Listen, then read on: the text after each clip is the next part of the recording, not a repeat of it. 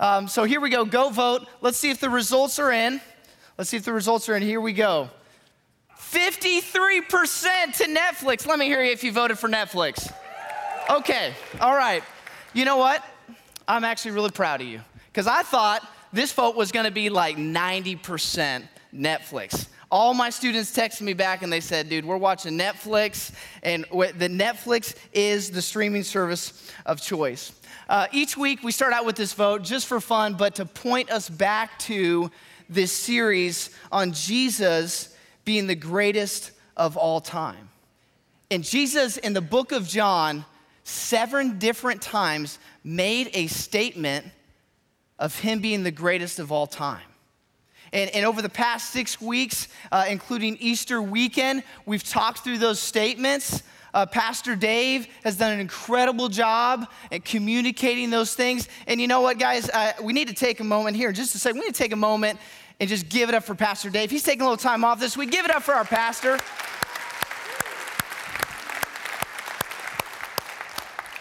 I, I, I intentionally picked the week, weekend after Easter because I knew one, Dave was going to be worn out, and two, uh, this was the best uh, goat topic of the series, okay? So I'm gonna bring it tonight, if that's okay. Is that okay with you guys? All right. Okay, I'm gonna bring it and uh, I'm just gonna ask that God be speaking through me because t- tonight's all about Jesus being the name above all names. It's not about, uh, it's not about me and it's not about what, what we feel about Jesus, it's about who he is and what he promises. Amen? Amen. So, pray with me, bow your head. Let's pray uh, and just ask God to bless this before we jump in deep into this topic tonight. God, we love you and we thank you for your son, Jesus. God, we thank you that tonight we could come into this room, set aside time from busyness in life just to worship your name. God, I sensed and felt you moving in mighty ways in here. As we sang about the battle belonging to you. As we sang about, uh, just like Lazarus coming out of that tomb, you, you have resurrected us, God. You've made us new, and, and, and you're using us today for your glory. So, God, I ask that the words that I speak would not be from a piece of paper. God, I ask that the words that I speak would be from your heart and that your Holy Spirit would guide, would direct, would transform us tonight. And God, I believe that you're going to do a special work in your people if we believe you are who you say you are. So help us believe that and help us live that out.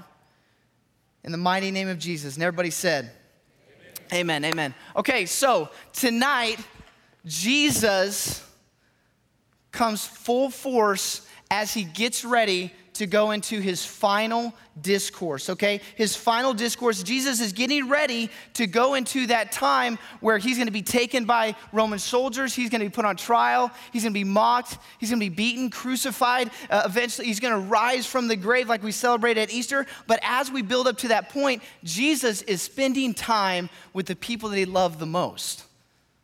And, and you all know who that was. That was the 12 disciples. Jesus is spending time with them. And as throughout Jesus' ministry, he just drops these I am statements into his disciples and into the people he's preaching to so that they will see not him alone, but that they will see God through Jesus. Because Jesus is the visible image of God. So I don't, I don't know where everybody's at here and online in your faith, but uh, sometimes it can be difficult to separate like I believe in Jesus, but I don't really understand who God is, or yeah, I, I, I, have this honor and this reverence for God, but I don't know if I, I, I understand how to really follow Jesus. Tonight, we get to talk about what Jesus was as God in the flesh. And, and before we do that, I want to go real quick where we've been the past five weeks, we've looked at these things about Jesus. We've looked at Jesus being the bread, the sustenance. We've looked at Jesus being the light that overcomes the darkness. We've looked at Jesus as the door or the gate that we enter through. We've looked at Jesus as the great shepherd whose sheep hear his voice. And then Easter weekend, praise Jesus for what Jesus was doing here. Easter weekend, we talked about Jesus being the resurrection And, and, and I don't know about you guys, but I, I could just keep resonating this week on what Pastor Dave said last week that, that come home statement when he said, Hey, sometimes we celebrate, sometimes we trust, but we always follow Jesus. Amen? We always follow Jesus. There are times in our lives where we can celebrate what God is doing. There's times where we don't feel like celebrating. And so we just have to trust. But in everything we do, we have to follow Jesus.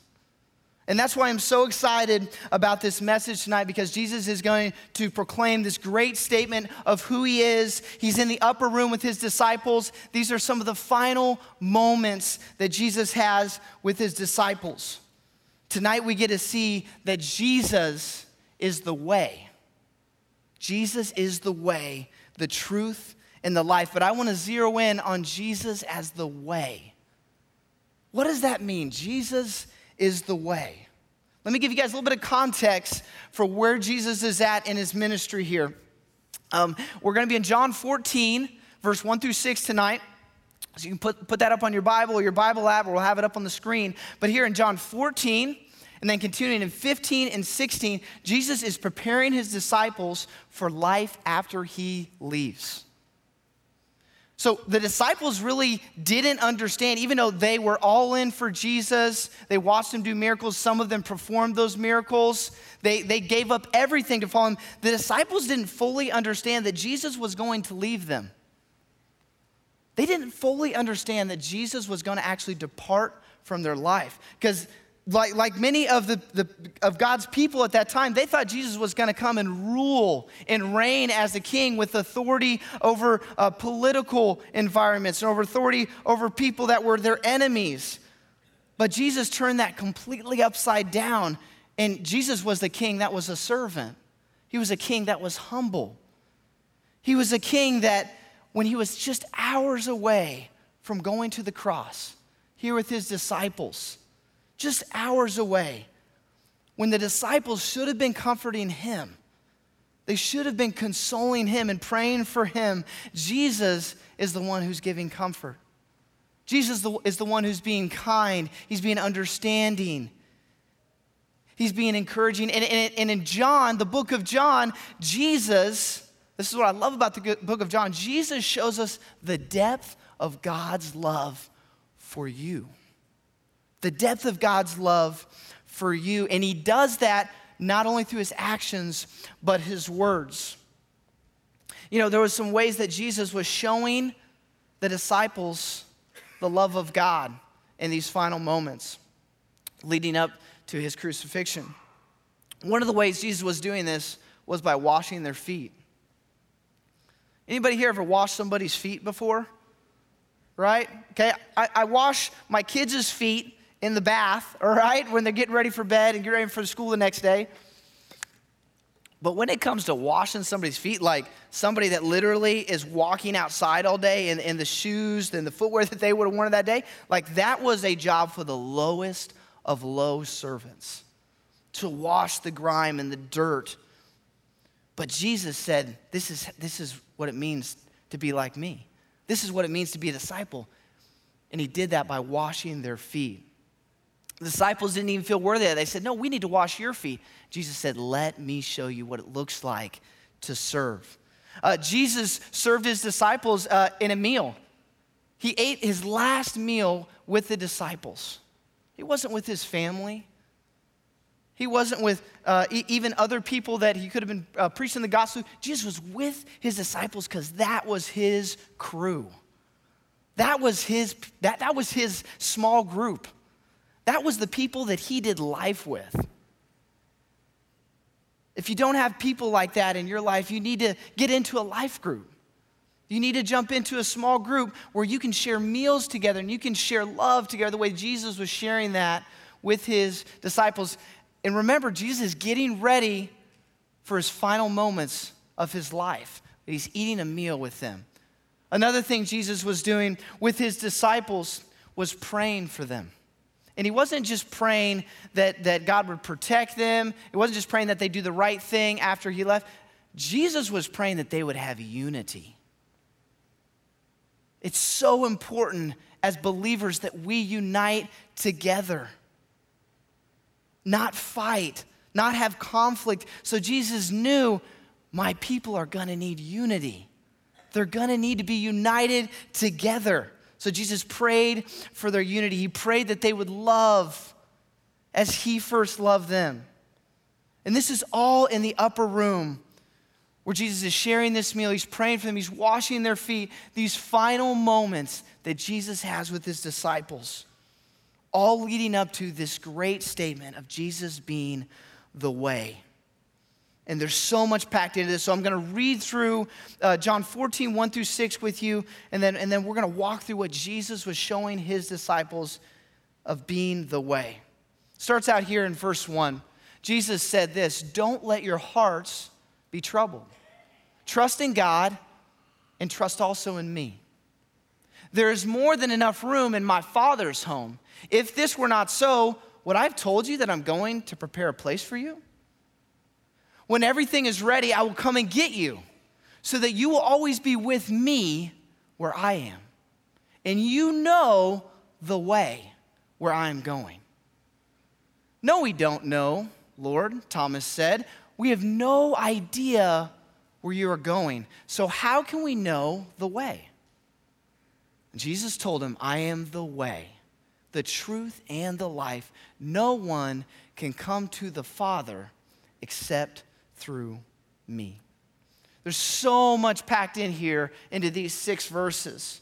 As I prayed and studied and just, just took it in all week, I'm like, God, how do I not just talk about one thing tonight? How do I break down all this stuff? Because we're talking about Jesus saying, Don't be troubled, trust in me. We're talking about heaven. Uh, Jesus draws this picture of heaven as a place with many rooms, a mansion. We're talking about one of the disciples, Thomas, who was doubting, and Jesus makes this statement. He says, I am the way, the truth, and the life. And he doesn't even just leave it there. He says, No one comes to the Father except through me.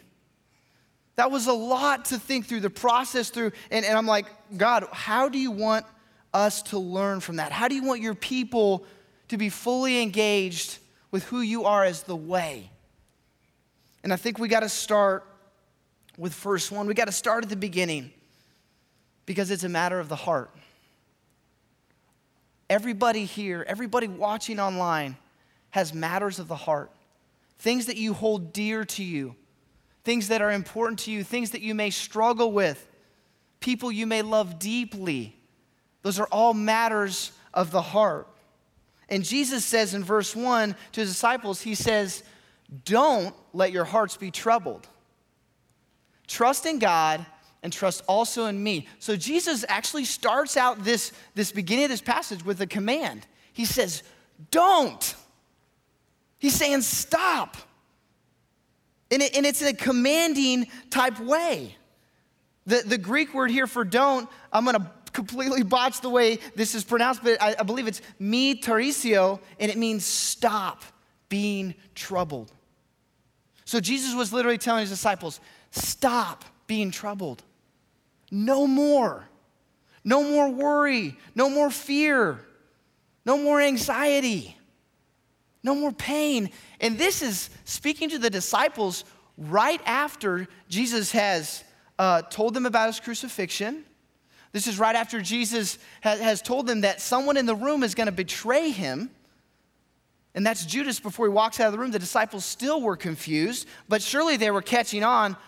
Oh my goodness, Jesus is talking about being crucified. He's talking about his life being taken. He's, he's talking about someone in here, one of the 12, would, would betray him and Jesus doesn't stop there. He actually talks about how the disciples would deny him.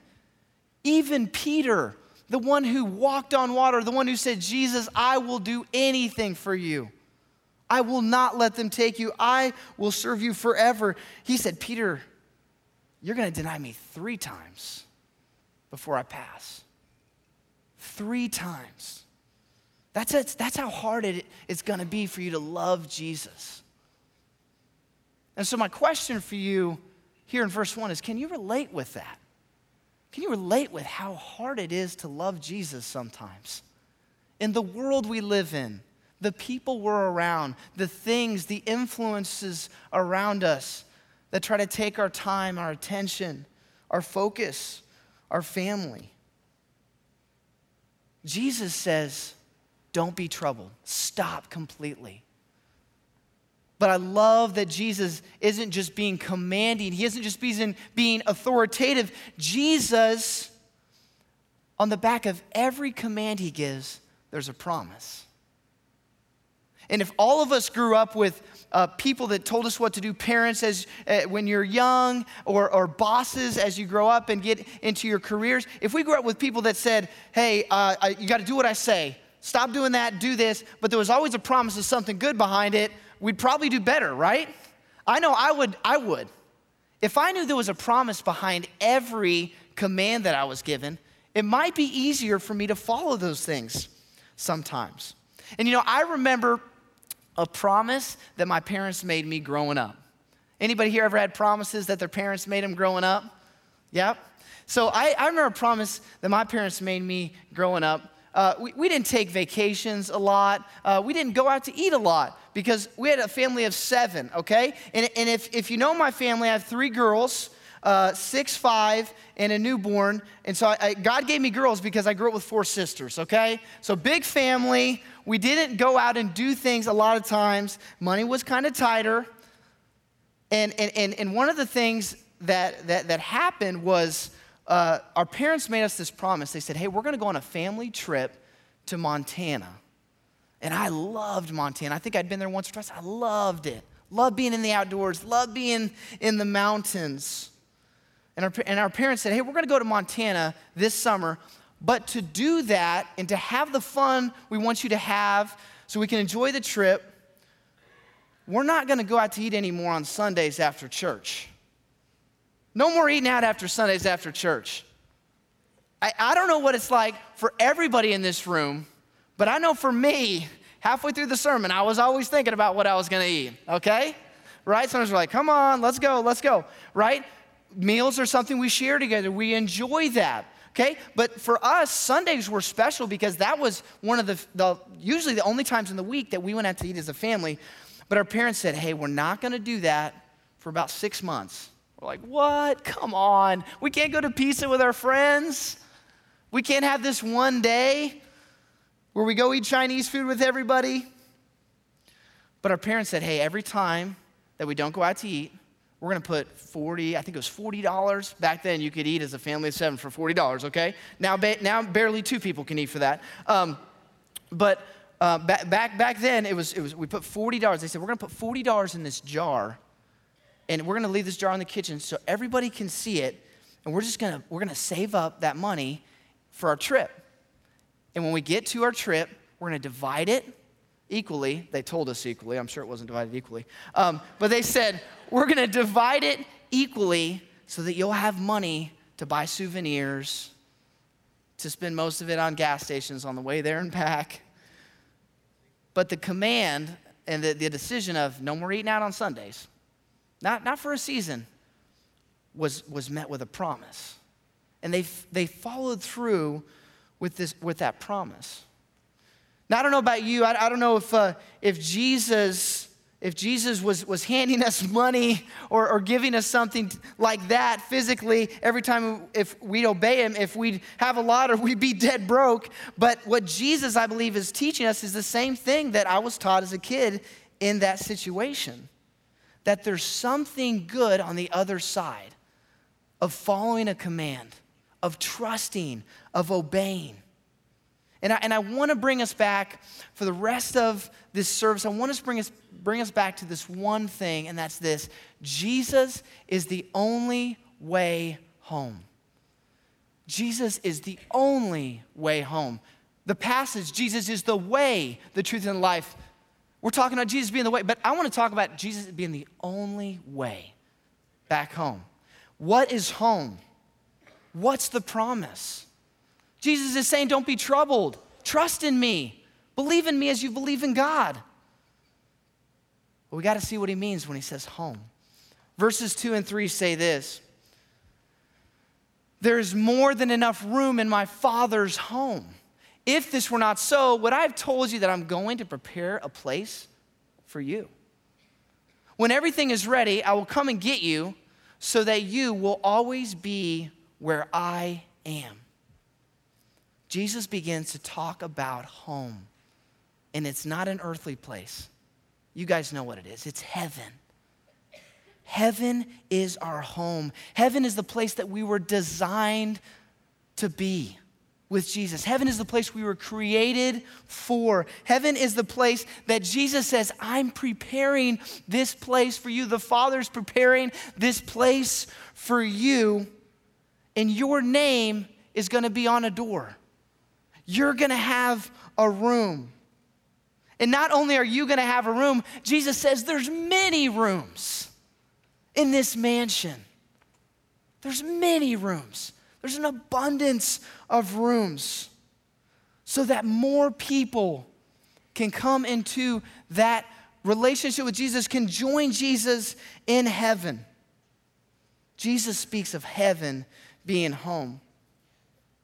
Now, my two older girls, Ireland and Finley, they're six and five. Uh, one thing they love to do at home is they love to build forts, okay? Does anybody here uh, have kids that like to build forts, okay? Or maybe as a kid you've done that for? For me, building a fort was going out to the woods and building a real fort, okay? It wasn't blankets and stuffed animals and watching Encanto, okay? But building a fort is something my girls love to do, okay? They don't love to clean it up, but they love to build the fort. So they get their blankets, all the blankets in the house. They get all their stuffed animals, headbands, toys. Drives me nuts. Drives me nuts to clean up this stuff. But why do they do that? Why do they create those forts? Why do they build those things? It's because they have a childlike heart. It's because they have a creative mind. It's because at six and five, they're their own master craftsmen for their product, the fort.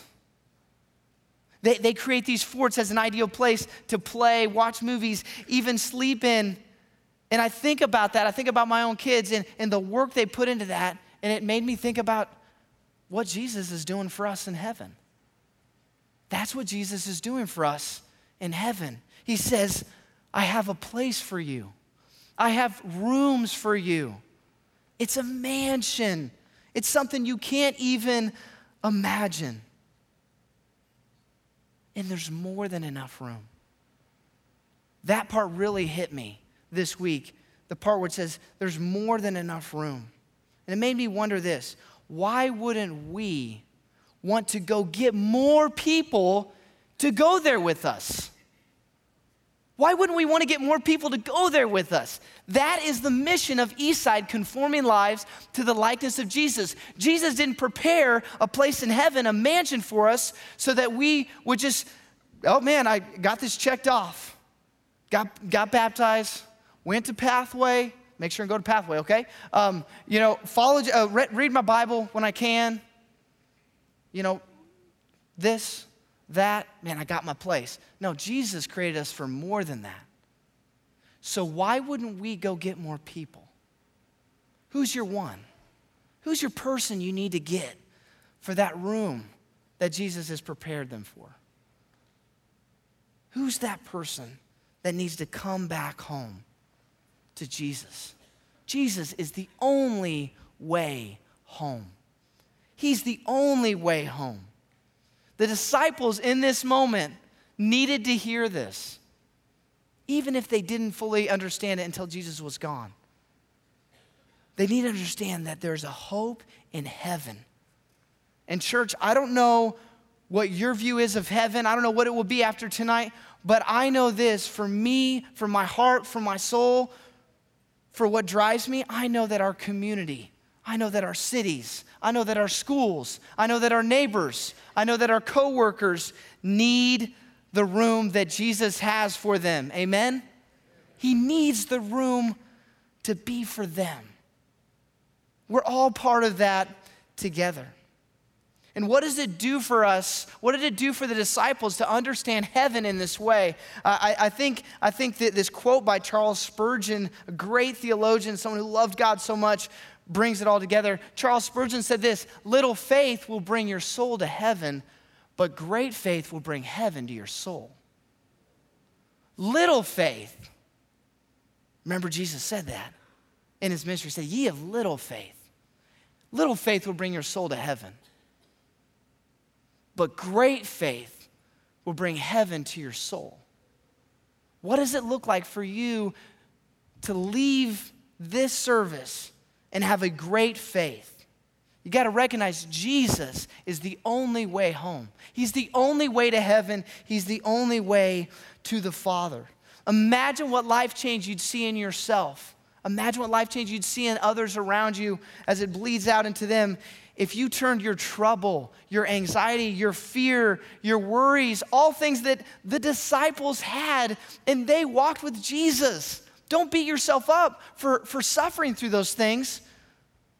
But, but know that Jesus wants you to have a great faith. Jesus wants you to have a great faith so that heaven can be brought to your soul. What would we look like as a church if we had heaven in our souls every moment we lived and breathed, not just in this room, not just online, but every moment that we lived? Jesus goes on to say in verses four and five this to Thomas. He says this He says, You know the way where I'm going. He says to the disciples, You know the way. The way's through me, the way's through the Father. And Thomas says this Thomas says, No, we don't know, Lord. We have no idea where you're going. So, how can we know the way? How can we know the way to God how can we know the way home with Jesus to heaven and know our mission here if we have a doubt like Thomas does? And you know, I, Thomas always gets a bad rap. I don't know if you guys have ever heard of Thomas as being referred to as doubting Thomas, but that's who he's known to be in the Bible. I think there's uh, three different instances in the Bible where Thomas is, is asking a question or he's, he's doubting something the dude gets a bad rap. He gets a bad rap, right? Are you a doubting Thomas? Are you a doubting Thomas? Are you the guy who doesn't, or the girl who doesn't get picked, who doesn't get recruited, who doesn't get the look because maybe you have a doubt or you're struggling with believing in something that you need to follow? Are you in that boat? because Jesus speaks directly to Thomas. Jesus doesn't pass over Thomas and say, Thomas, get on out of the room, man. I'm getting ready to go get my life, and you're doubting me. Jesus is right there with Thomas. He's right there in Thomas's doubt. And doubt, doubt can be something that, that can keep us so far from God. But we have to deal with our doubts. Craig Groeschel, pastor of Life Church, says this about doubt. He says, Your doubts handled properly can actually be a catalyst to your faith. What does that mean to handle your doubts properly? Well, I think like Thomas, we have to, we have to get that out. We have to share that. We have to be doing life with people. We have to be the one person in the room that says, I don't get that. Thomas said, uh, Lord, we don't know where you're going. Uh, how do we know the way?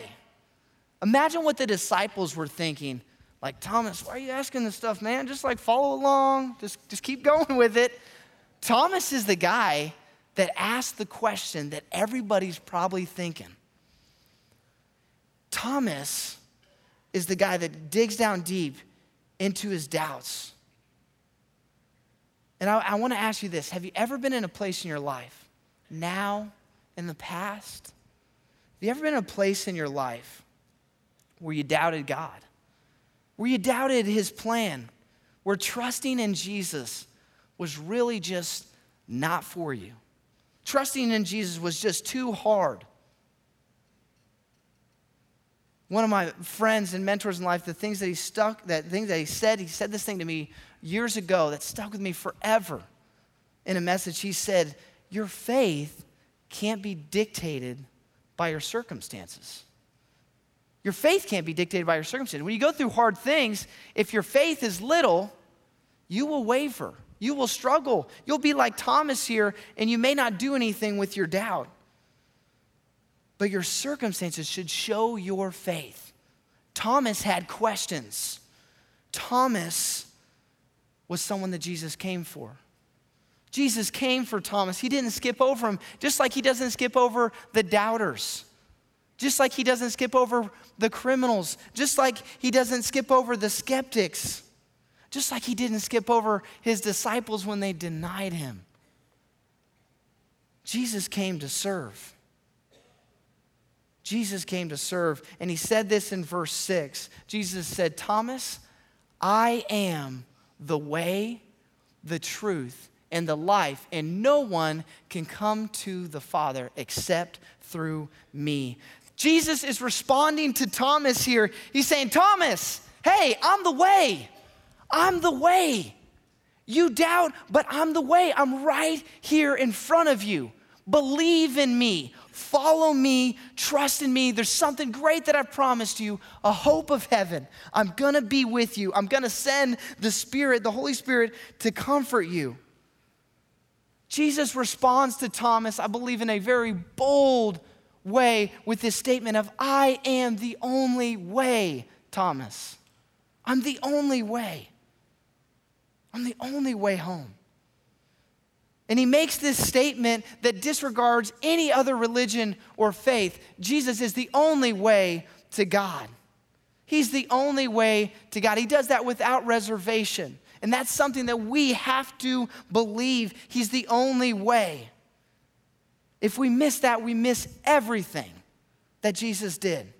If we walk out of here doubting that Jesus is not the way and not dealing with those doubts, and, and insecurities and anxieties and fears, then we'll be kept from trusting Jesus with our life. And Jesus said at the end of that verse, No one can come to the Father except through me. What did he, what, what did he mean by no one? Nobody. Not a single person can come to, G, can come to the Father except through me. And that's because Jesus came as, as perfectly God in human form to set us free from our sin. He had to be perfect through all the doubt, through all the neglect, through his journey to the cross to grant us forgiveness and righteousness. The only way to Jesus, the only way home is through Jesus, the only way. But there's something that exists that keeps us from God. There's something that exists that keeps us from God. And, and, and I, I want to show you guys in, in, just kind of a literal picture format here what that looks like. Because we got God over here, perfect God, omnipotent, omnipresent, all knowing, all powerful, the creator of the world. And then over here is us. Over here is us. It's me. And there's a space here, there's a chasm, there's a gap. There's no way for us to get to God. There's just a valley of darkness. So, how do we get to God? How do we get to the one who's holy, who's pure, who's on the throne? How do we draw close to God so that we can be better in our faith, so we can have great faith? What do we do with the chasm set before us? God set it into motion in John 3:16. He loved the world and he sent his only son, Jesus. Jesus is the only way home. Jesus is the only way to God. And if you think that Jesus came to modify your sin or regulate your sin or say, hey, if you do these things, you get to heaven, but if you do these things, you know, th- th- there's, there's kind of a line there. Jesus didn't come to regulate or modify your sin or say, man, that's okay, but that's not. We're dead wrong if we believe that. Dead, dead wrong, as Dave would say. Dead, dead wrong. Jesus didn't come to modify our sin. Sin isn't something that makes us bad. And that's typically what we feel. If we sin, we do something bad. Sin doesn't make us bad, church. Sin makes us dead. We're dead if we're in sin. We are dead. There is the chasm between us. But Jesus came to make you alive. So it's time that we stop thinking that our sin is something we beat ourselves up for. Our sin is something that just makes us bad, but then we can come before God and we can be good for a while and then we can be bad again. No, it doesn't work that way. It's either you're dead or you're alive. Jesus was the visible God on this earth, and he showed us who God is a God of life, a God who's prepared a place for us, a God who sent Jesus to be the only way for us to get home. We were made for the home that Jesus prepared for us. You know, about a month ago, I was uh, uh, with my wife getting ready to come home from the hospital with, with our baby girl, Holland. And, and, and, as we were getting ready to come home from the hospital, we were there for about three days. Um, my girls had been with some friends and, and some people that were supporting us and loving us and just taking care of them. You know, they couldn't be in the hospital with us with the, with the new baby. And, and when the girls came home and sleepless nights and lots of diapers and chaos and craziness, um, in my mind and in, in, my wife's mind, we thought uh, maybe we should find some more people that they can hang out with, things they can go do. That we wanted them to have fun. But our girls kept saying, No, we want to be home. We want to be home with you. There's nothing like being home. In this world, as good as it can be, as much as we've been blessed with, it's not our home, church. It's not our home. Home is with Jesus. So it's time that we pack our bags and go home with the way, the truth, and the life. Amen? I mean, come on, think about the prodigal son. The prodigal son who left everything so he could live his life. And he realized, man, what a mistake I've made. I need to go home. And when I go home, I, I feel worthless. I've doubted. I have this fear. And so the prodigal son thought to himself, man, I, I'll just be a lowly servant.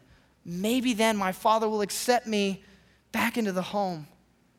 But what did the father do? He ran to him, he embraced him, he celebrated his son coming home because that's the picture of what Jesus is for us. He's the only way home.